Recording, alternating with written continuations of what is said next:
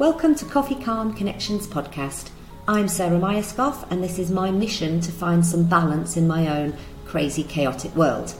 You'll hear from people like me, people like you, with real life stories, opinions from mental health professionals and subject matter experts, as well as ideas, tools, and confirmation that we really are all juggling the same balls, albeit in different ways. I'll test the ideas, and together we can overcome custard brain, crippling worry, and overwhelm, and hopefully find just a little bit of peace and enjoyment. Good morning, Brendan. Thank you so much for joining me on Coffee Calm Connections podcast. I am so grateful to have you here, and I think you're going to have a lot of fun stuff for us to talk about. Thank you for having me. So, shall we start? Although I would imagine that nobody won't know who you are. Can you just give us a bit of a, a background about who Brendan McManus is? Oh, well, I run a business called uh, PIB Insurance Group, which we started about five years ago, but I've been 42 years in the insurance industry. Uh, worked for a long time for an insurance company, and then I've run several different businesses over the last uh, 10 or 12 years. Um, I live in Greenwich in South London, um, married, three kids, uh, Sheffield Wednesday supporter, um, not as tall as I'd like to be. I can't comment on the football because I'm a, a, rugby orientated person, so I can't I can't give you any um, crap over that. I'm afraid. I can tell you that my uh, my family, my parents are avid City supporters, Man City supporters. So I don't know how well that goes down. Um, I, I would never take the mickey out of anybody's football team, bearing in mind who I support. Fabulous. Um, give us a bit of info about PIB. So you've got how many thousand employees? Well, today we've, in the last five years, we've uh, acquired over 40 businesses uh, and we now have two and a half thousand people across UK, Ireland, Denmark, Germany, Poland, and soon to be, uh, we also have some people in India and soon to be in Spain. Um, and we're currently uh, pressing forward on a kind of uh, an expansion across Europe. So it's really, really enjoyable process. Enjoyable, uh, challenging at all? Uh, every day, because you try and you know you try and push yourself to achieve more and more. But um, it's also fun doing what I do. Um, uh, you know, exploring new businesses, building new relationships, trying to create alliances and cooperations with people, and um, I really enjoy that. It's not, that's, it's not, that's not stressful. Fabulous. What what um, what what do you find stressful so just before i ask that question like you know getting to where you've got to in life is an incredible uh, incredible feat. And i know that a lot of people listening are striving to towards you know building their own businesses building their own careers. And and i know that comes with certain challenges and stresses. And i mean god knows the last year's been interesting for all of us i think. So i you know what's your take on that? Well, I, um, I'm, I'm a person who um, plans a lot, and I, occasionally find it stressful if you run out of a plan and if you are sort of temporarily planless, which happens from time to time.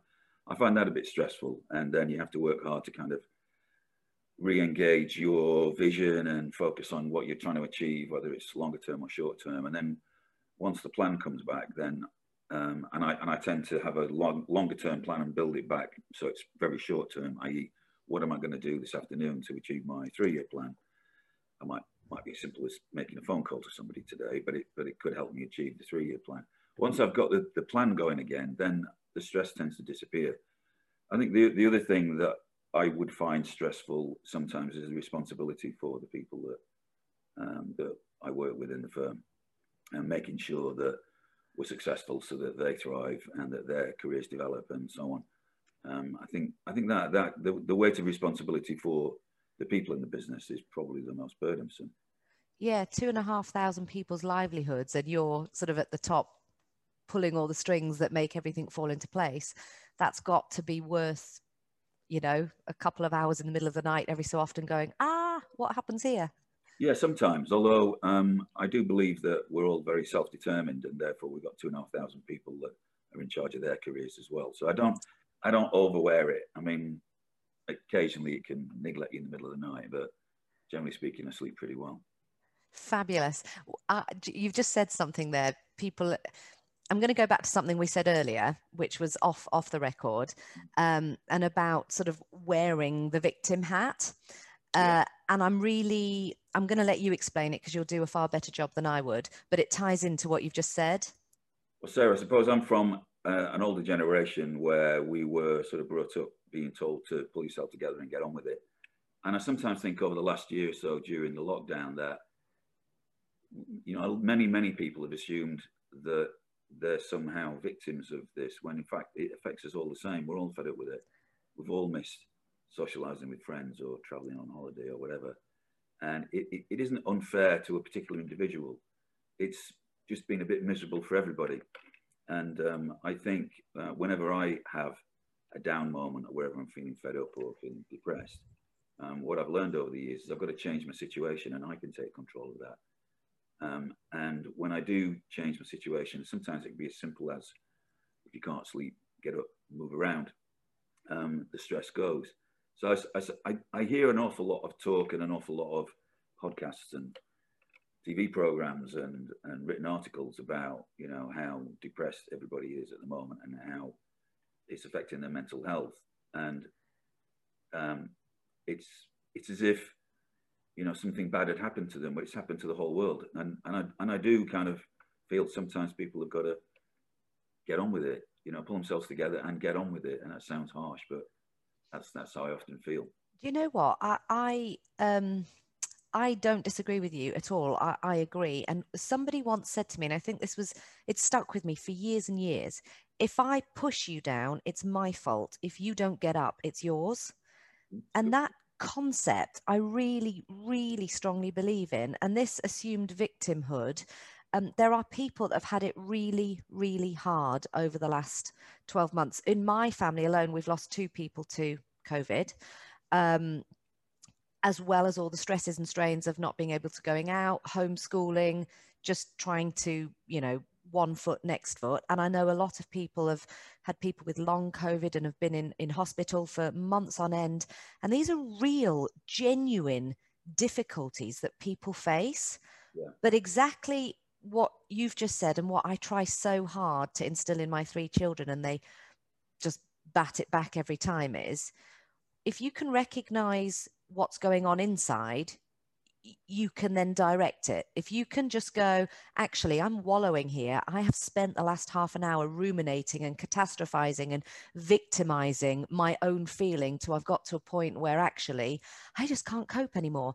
If you if you live in that place, you're victimizing yourself and not as a negative, but it's not only helpful to you. Like what can we do to pull ourselves out of that to recognize when we're in that phase and to go, all right, enough's enough. I'm going to put my big girl pants on and I'm going to crack on with life. Yeah. Um, I, I think that's broadly right. That's, that's what I believe. And um, I do think that um, stress to me is maybe working down a coal mine and not earning enough money to feed your four kids. I'd find that really stressful. You know, most people who do what we do work in financial services. I'm not saying everybody, but most people are relatively comfortable. I'm not saying that, that there aren't people who struggle, but we're relatively comfortable. We work in a pleasant environment with great people, and and um, we're fortunate enough to you know um, uh, sometimes travel to nice places and be with with uh, intelligent, great people. Um, yeah, I don't, I don't think we work in the most stressful industry on the planet. There are other places that are way more stressful. And what I found in life, anyway, is most of the stress doesn't come through a work environment. It comes through maybe um, issues with relationships or family. I found those things are much more stressful than anything to do with work. Mm. Um, and um, you know, I genuinely feel for people who are stressed as a result of those things. But the general COVID thing, um, you know, it's affected everybody. We're all fed up. We all want to get out. We all want to go go to the park and see. It. I haven't seen my mom for over a year. I want to go and see her. Um, but I don't get down about it. You know, as soon as I can, I'll change the situation. Yeah, absolutely. So you've just you've just touched on something there that I think is really important, which is uh, relationships and yeah, family life, uh, all of that kind of stuff, uh, and how that's actually a bigger cause of stress in most people than uh, work. Um, have well, I'd, you... say, I'd say the only time in my life that I've ever really felt depressed was when uh, my marriage broke up and uh, my kids didn't talk to me for a while. And I found that I probably had my uh, Meghan moment, you know, where every human being has had the Meghan moment where, you know, you, you, think, oh, do I really want to be alive in this situation? Um, and um, I felt pretty fed up for quite a while uh, to the point, I'm not embarrassed about it now, but I was embarrassed about it at the time. I wouldn't have told anybody at the time um, that I sought some professional help for it and I didn't. I don't think I needed a lot of help, but I, but this person actually shocked me into doing something very different. That old adage about you know doing the same thing and expecting a different result. I was kept. I was I was kind of in this cycle of doing the same thing and getting the same result and and being fed up about it. And um, she um, she busted me out of that cycle, and the problem got fixed really quickly. And and I learned from that that uh, if ever I am uh, feeling down, fed up, whatever, um, you've got to bust out of it. You've got to you've got to change the situation, and everybody can do that. I say everybody. Most people, I think, are capable of doing that, even if it's only, you know, changing your behaviour for a short period of time and taking a risk with your behaviour. Have, is there anything that came out of those um, sort of that relationship with the, the person you've just mentioned that shocked you out of it? Is there any particular moments you can remember that were shocking? Any phrases or, or moments that just made you go, "Wow, hang on a minute"? Um, yeah, there was there was a specific thing, I'm, which I'm not going to talk about in detail, but um, yeah, it was a it was a challenge about my own behaviour and what I was doing and the the impact that I was having on on other people, and um, the, the fact it was having a ne- negative impact for me as well. Um, but I wasn't really brave enough to let it go. And uh, she sort of shot me out of it, um, took a risk, and it worked. And um, ever since then, I've probably taken more risks with, with situations like that to make sure that I don't feel stressed, to make sure I don't feel down. Can you give me an example, um, perhaps not about the specific thing you're talking about, but a later example where you've taken a risk and gone, actually, I'm thinking back to that moment and this is the right thing to do because I've got to change it? Oh, um, I, the, the, simplest one I can tell you is all of us sometimes struggle to sleep, and you you have um, you know it's usually a, a, work thing or a financial thing that that keeps me awake at night. Um, what I've learned to do over the years is not lay in bed thinking about it, but I get up and do something about it. Just you've got to just change the situation. Here's the thing for you, Brendan. Since three o'clock this morning, I've been half awake, half asleep doing this podcast with you. You really? yes, I have. and I, my alarm went off at half past five, and I was like, oh, God, I'm glad that night's over. well, sometimes I, I, joke about it with a couple of people that I work with. That um, most of my stress is horizontal. It's when I'm when I'm laid down in the middle of the night, I can occasionally be stressed. But when I'm vertical, when I'm up, and walking around and doing something about it, I'm, I'm not stressed. It's dis- it disappears. So I think it's just about taking action for me. And we're all different, so it'll be different for, for other people. But for me, I can get rid of my stress by by doing something about it. Um, rather, that... than, rather, than, cogitating about it and laying in bed, you know, mm. in a sweaty heat, thinking, "Oh my God, I can't sleep. It's a terrible thing." is there a, an element of distraction in that and the reason i ask about distraction is because that's one of the tools i use if i if i find that i'm ruminating or i'm getting overly uh, stressed about something because i have a tendency to um, to over worry which i imagine comes with the territory of being a mum because i don't think it used to happen and since having three kids i now over worry about everything. And i find that i'm an action person but sometimes here's the thing that's stressing me therefore i'm going to do this to change it. And sometimes i'm too early and i make the problem bigger whereas other times i have to just go here's the problem here's what's worrying me i'm going to go over here and deal with something completely different and that tends to bring everything down uh, it's possible but if you're just distracting yourself from the problem you're not solving the problem um, and so I'm, I'm certain i sometimes do things to distract myself but then you know that niggle is still on your shoulder, isn't it? The black devil's still on your shoulder. You've got to go back and deal with it sometime. So, uh, it, the distraction technique is only temporary. Do you ever have the problem whereby it's actually not a problem? It's an anxiety or a worry, and the objective thing is not is not necessary. Like just drop it. It's over. Do you ever have that? And if you do, how do you deal with it? Because I would like to learn that tool. Really short answer. I don't think I have, a, have that. I don't think I experienced it. Oh, lucky you because it's not fun. I think also, you know, you you you you develop uh, your mindset as you go through life. You know, you you just said that you didn't used to be a worrier, but now you worry a little more. Now you're a mom, and and then as your kids grow and get older, and you know, you find that they've got quite uh, quite robust, then you maybe worry a little less. You might worry about the one that struggles more than the other two, or whatever, you know. So, um, and and I'm I'm at a stage in life where I don't really have that much to worry about. I really don't. I mean, my business is in good shape. My kids are in great shape. I'm in a fantastic relationship, and um, I'm a bit fed up about lockdown. You know, I mean, it's not it's not the worst thing in the world, is it? Yeah, absolutely. I love that. Be grateful for what you've got, not striving for something else all the time. That is so critical, I think, to this um, sort of assumed victimization that we were talking about earlier.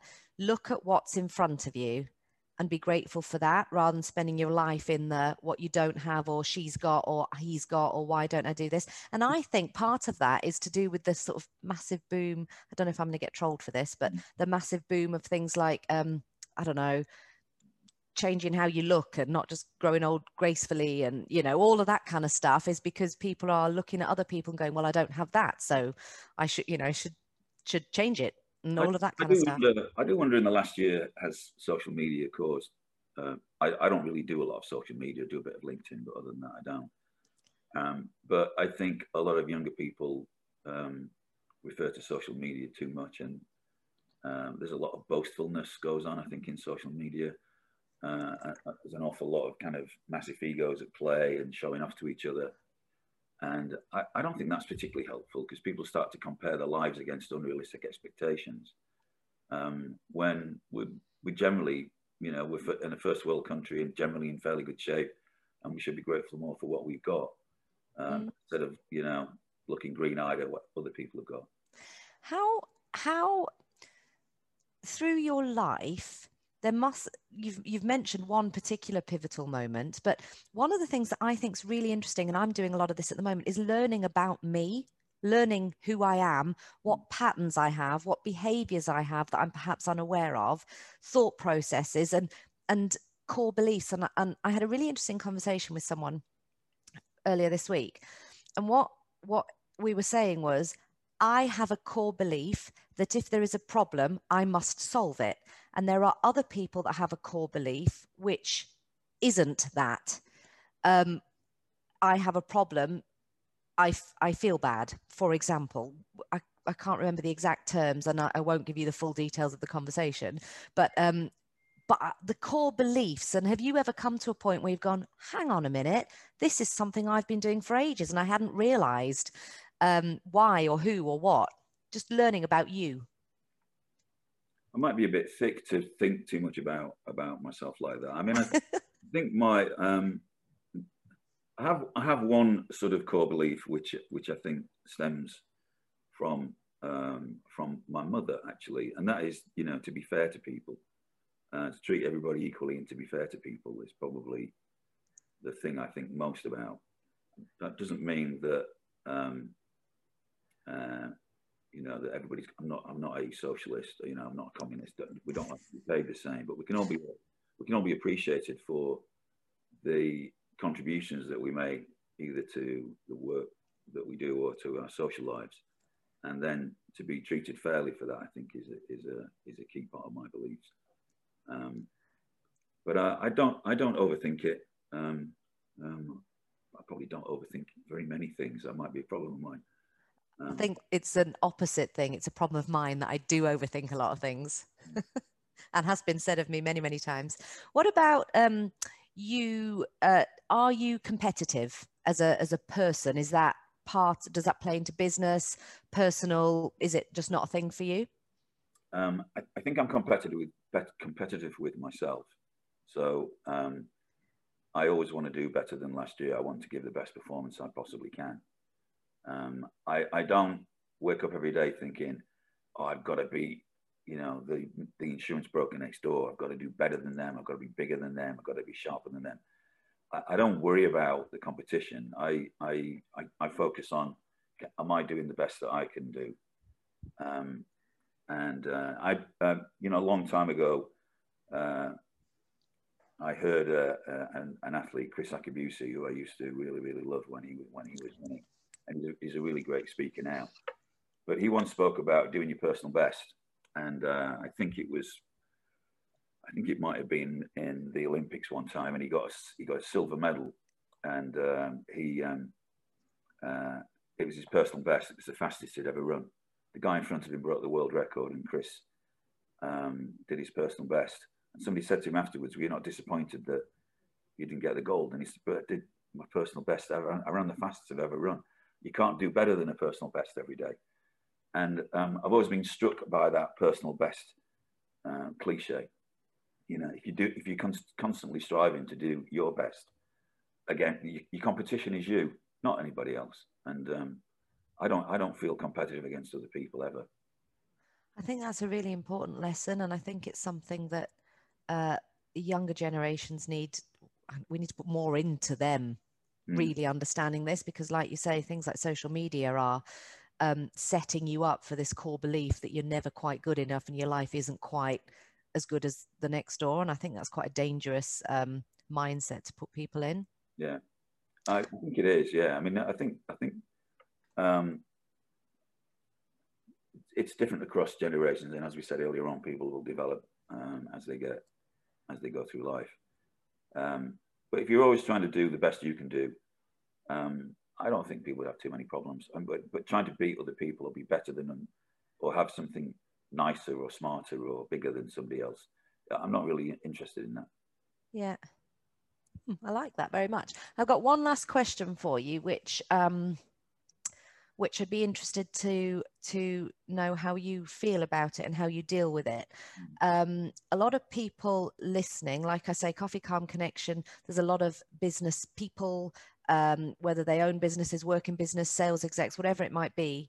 And we all have to make difficult decisions, whether that is making people redundant or, or firing people or, you know, the difficult conversations where you have to pull someone and say that was just not okay. Do you have any advice around how to deal with that? What lessons have you learned through through these processes? Because you must have had to do it many, many times. Yeah. Uh, well, I think the, the first lesson is um, I don't have a hang up about doing it because I'm doing it for the benefit of the majority of people in the business. Sometimes you've got to take action and, and it benefits the majority. Um, and my only advice for doing it is be transparent, direct, and quick uh, for everybody's sake, not least of which your own, but for the people who are on the wrong end of getting the news. Uh, they deserve to get it quickly uh, directly, um, they they deserve not have to guess what the message is, but it comes to them really clearly. Um, and I found that when it's done like that, it's a lot less painful. Um, but I, I, I, I, wouldn't hesitate to make those decisions. Um, I have fired people when when they either haven't performed or where their behaviour hasn't been um, right for this business. And yes, I've not so much in this business, but in the past, um, made redundancies, but it was always on the basis that it was right for the majority of people. Yeah. Uh, yeah. Um, it's, it's never pleasant, but it needs to be done and it needs to be done with some care when you do it. I think you've just used the word transparent there. And I think one of my core beliefs is transparency and communication. Um, if, if, if there's something ugly, let's talk about it. Let's, let's not beat around the bush and ignore. Let's just go, right, this is causing me a problem. It must be causing you a problem. Let's have a conversation, which is quite a direct approach. And a lot of people aren't that way. So from, you know, from my experience and, and um, the, the businesses that I've run, the personal relationships I've got, albeit never anywhere near like two and a half thousand people, try like five.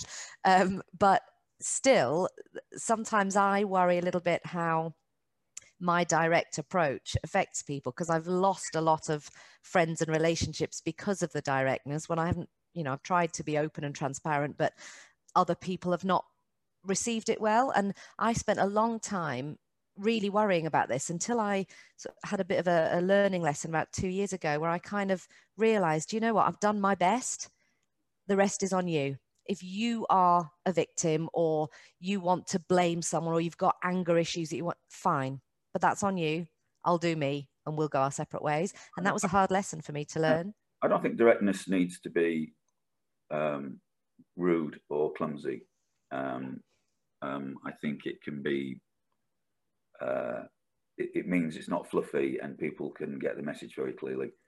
I mean, one of, one of the things that, um, you know, when, when we set our business up five years ago, um, people in here know know me quite well. They know I'm I'm very anti Churchillian vision and mission statements that are all you know 25 points behind the reception desk as you go through the business. I hate all that. Usually number three is integrity, and I always say if you, if you have to tell people to act with integrity, you got the wrong people. and we decided as a as a group to focus our culture on on a single word, which is collaboration. And so we encourage collaboration with a lot of the things that we do, you know, policies, practices, incentives, and what you're all around collaboration. And we, we reward uh, and recognize collaboration every day. And um, if we've got people that aren't collaborators, I mean collaborators in a, in a, in a positive sense, collaboration is for the benefit of our clients and, and ourselves, then they're not welcome here. And, and sometimes you have to tell people that, that but it's really clear you know, you're not collaborating, you're not welcome here. That's it's simple. It's easy to understand. Yeah. Um, and I also believe in in having really clear messages that, that can't be misinterpreted. And all too often in, in kind of large corporates, we, we end up using many, many words when two or three would suffice. And the intention and the messages aren't, aren't that clear. So sometimes believe the fewer words you use, the clearer you can be in your, in your, in your comms. I think that's really sound advice and um, and really helpful helpful for a lot of people listening but also reaffirms my lessons that I've learned in terms of you are clear and you do it with open transparency and kindness mm. the other person's reaction is not on me I've done my best and yeah. that for me uh, was a was a real opener to dropping a load of that anxiety and uh, I think you've corroborated that as well. So thank you ever so much. I have really appreciated your time this morning. Having me, I've enjoyed it. Thank you for listening to today's podcast. Your reviews, shares, and followership is incredibly valuable to us. If you'd like to know more about our work through Coffee Calm Connection and how we can support you, please email us at hello at coffeecalmconnection.org or follow us on social media. Thank you.